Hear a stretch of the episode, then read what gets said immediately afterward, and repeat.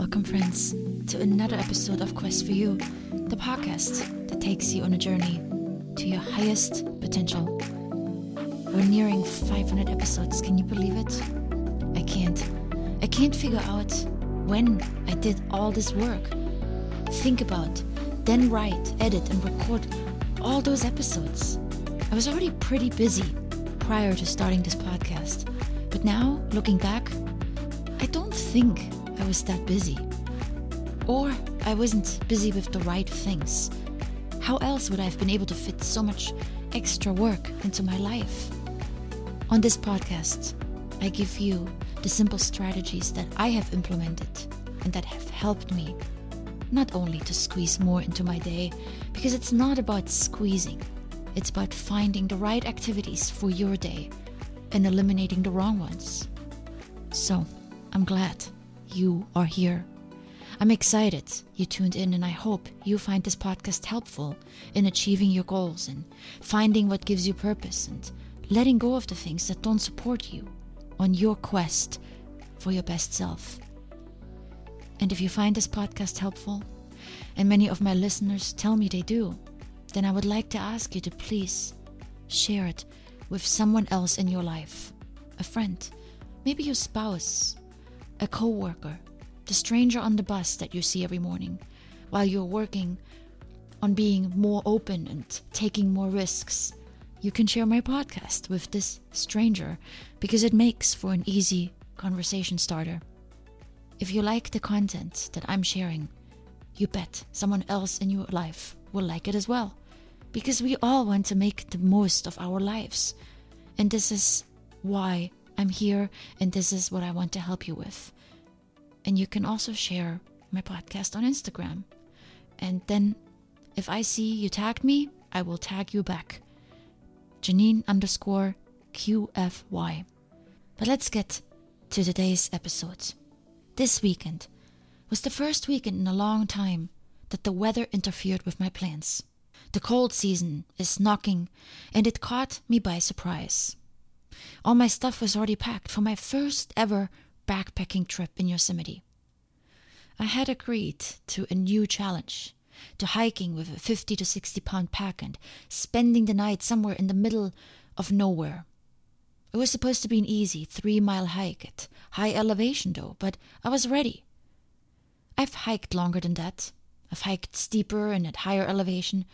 I've hiked with climbing gear and a rope on my back but I've always come back to a tent or a car to sleep. I never had to carry sleeping gear and food, but I realized backpacking is part of training. As I'm climbing more strenuous alpine routes, as I have this year, with long hikes in and out, and as I dream more and more about big wall climbs where you spend a night or more on the side of a mountain, I need to get comfortable with the idea of carrying everything I need with me, not just for a day, but for several days. A new challenge. And as you will learn, if you listen regularly to this podcast, this is how we grow. Sure, we can learn by taking classes and reading books and listening to podcasts. I have learned a lot like this. I call this safe learning. At home, in your comfortable chair with the heater on like I have when I was writing this episode because the cold front that moved in that last weekend cancelled my first ever backpacking trip.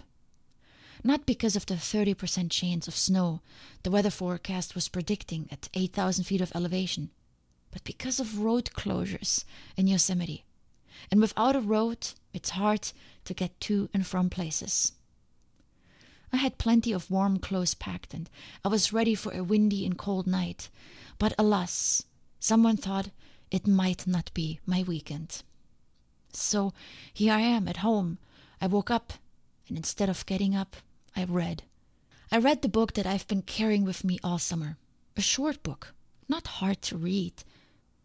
It came along with me on every overnight climbing trip because surely I thought, and mistakenly every single time, that when I end my climbing day around six, hop in a lake or river somewhere to shower, eat something, and then lay down between 8 and 9 p.m. because it gets dark and there isn't much else to do, I figured I have plenty of time to read. Well, you can tell how this worked out based on the fact that I'm still reading a 237 page book. My library already sent me an overdue notice, so tomorrow morning I will turn it in. Of course, after I finish it first. But as I read this morning, cozy and lazy in my bed from 7 to 8, instead of being outside somewhere in the cold trying to heat water for tea, I read a chapter that I want to share with you. And I have shared from this book before in episode 472, titled Your Terrible First Effort. I shared an excerpt from Anne Lamott's book called Bird by Bird, a book about writing, but even more so on good advice for life. I'm not an aspiring book writer, but I write my podcast episodes. My climbing partner has a blog. You probably have a social media account. We all write at some point even if it's just a sentence underneath our pretty Instagram picture. And even if you're not writing, you're possibly creating other content. Maybe you garden, or you do pottery or jewelry like I used to do. Writer's block. Today's topic doesn't just affect writers. Sometimes we are just stuck in our lives. We want to do more. We have aspirations and ideas and we want to implement them but we somehow can't find a way to get started. I specifically thought of my climbing partner when I read this chapter. We have taken so many wonderful trips together all summer, and he took tons of pictures on each one, but he hasn't written about any of them on his blog. When I asked him about it a while back, the answer was the usual answer we all give the one four letter word that comes easiest to us time. We blame time for everything time, and probably money right after that. But then I asked again last week, and he said something I didn't expect. Writer's block. Hmm. I thought to myself, and I didn't respond because sometimes it takes me a while to percolate an appropriate answer. Well, the answer came to me today in bed when I was reading the chapter on writer's block, where Lamott says this the word block suggests that you are constipated or stuck, when the truth is that you're empty. And as I said in the last chapter, this emptiness can destroy some writers, as do the shame and frustration that go with it. You feel that the writing gods gave you just so many good days, maybe even enough of them to write one good book, and then part of another. But now you're having some days or weeks of emptiness, as if suddenly the writing gods are saying, Enough. Don't bother me. I've given to you until it hurts. Please, I've got problems of my own. The problem is acceptance, which is something we're taught not to do. We're taught to improve uncomfortable situations, to change things, alleviate unpleasant feelings. But if you accept the reality that you have been given that you are not in a productive creative period. You free yourself to begin filling up again.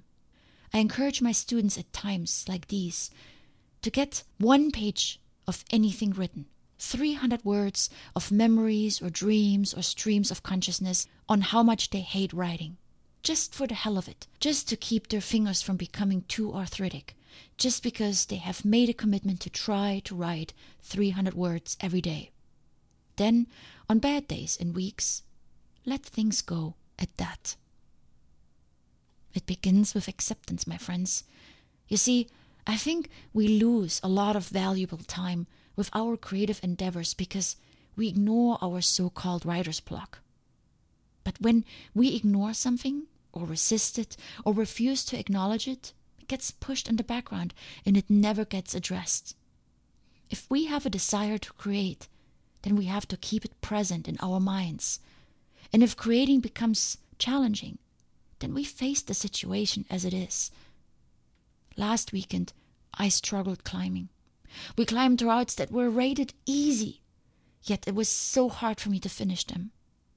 This week, in the gym, I still carried my frustration from the weekend, and I honestly didn't feel like climbing. But I did, and I started with very easy routes. I faced my fear, my failure, and I eased it by getting on easy stuff. Lamott continues I remind myself nearly every day of something that a doctor told me six months before my friend Pammy died. This was a doctor who always gave me straight answers.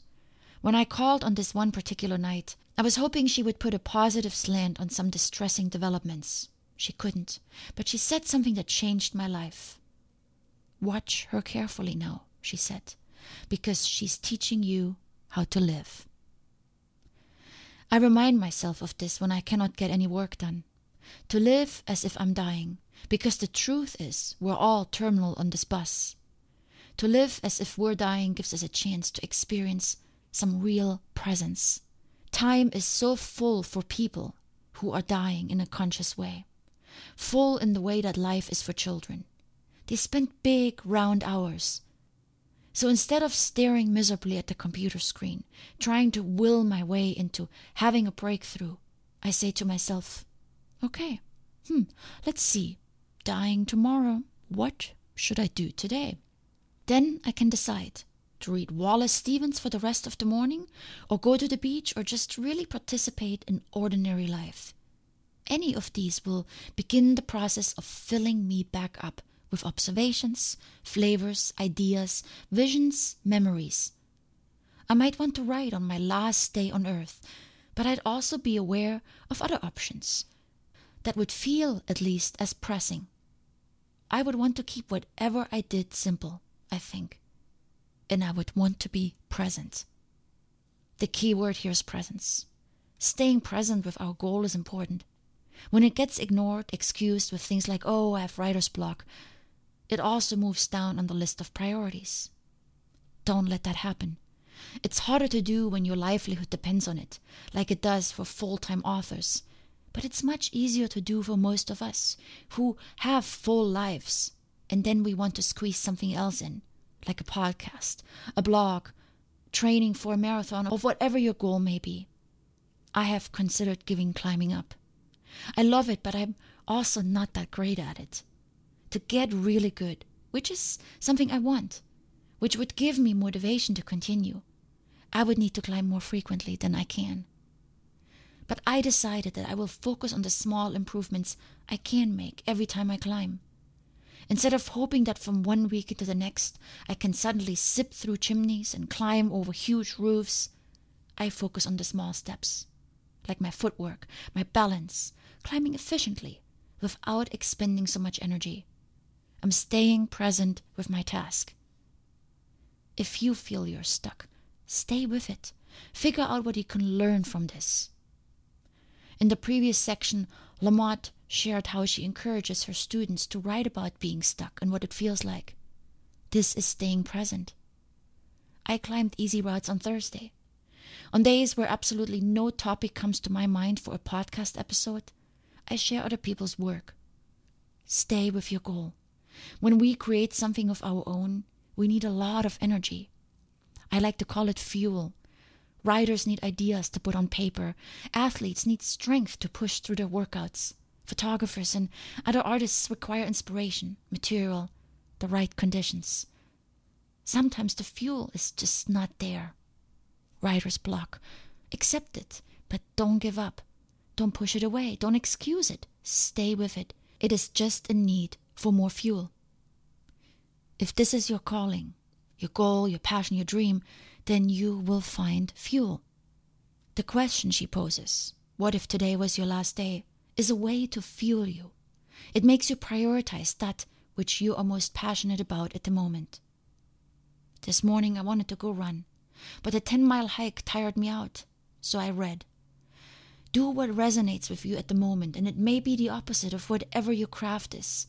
But my encouragement here is this don't use it as an escape, use it as fuel. It is easy to get lost in weekend after weekend of going away, climbing, hiking, and then returning to work, getting through the week, and then getting out as quickly as possible. I feel often that is me. I then have to catch myself and remind myself of my main purpose to create, to write and record content, to craft speeches that inspire others, and to make the time for that. Lamott suggests ways you can find fuel in the section I just read read, go to the beach, or simply participate in your ordinary life. I did all three this past weekend. I hiked along the beach at Point Reyes since the backpacking trip was cancelled. I read this morning, and I did ordinary stuff like making my bed, bringing my apartment back into order, cooking dinner, doing laundry. All three things together inspired me to sit down and write this episode. How do you think I come up with so much content? I allow life to fill me up. Do the same. If you're stuck, find activities that inspire you. But be careful to not get distracted.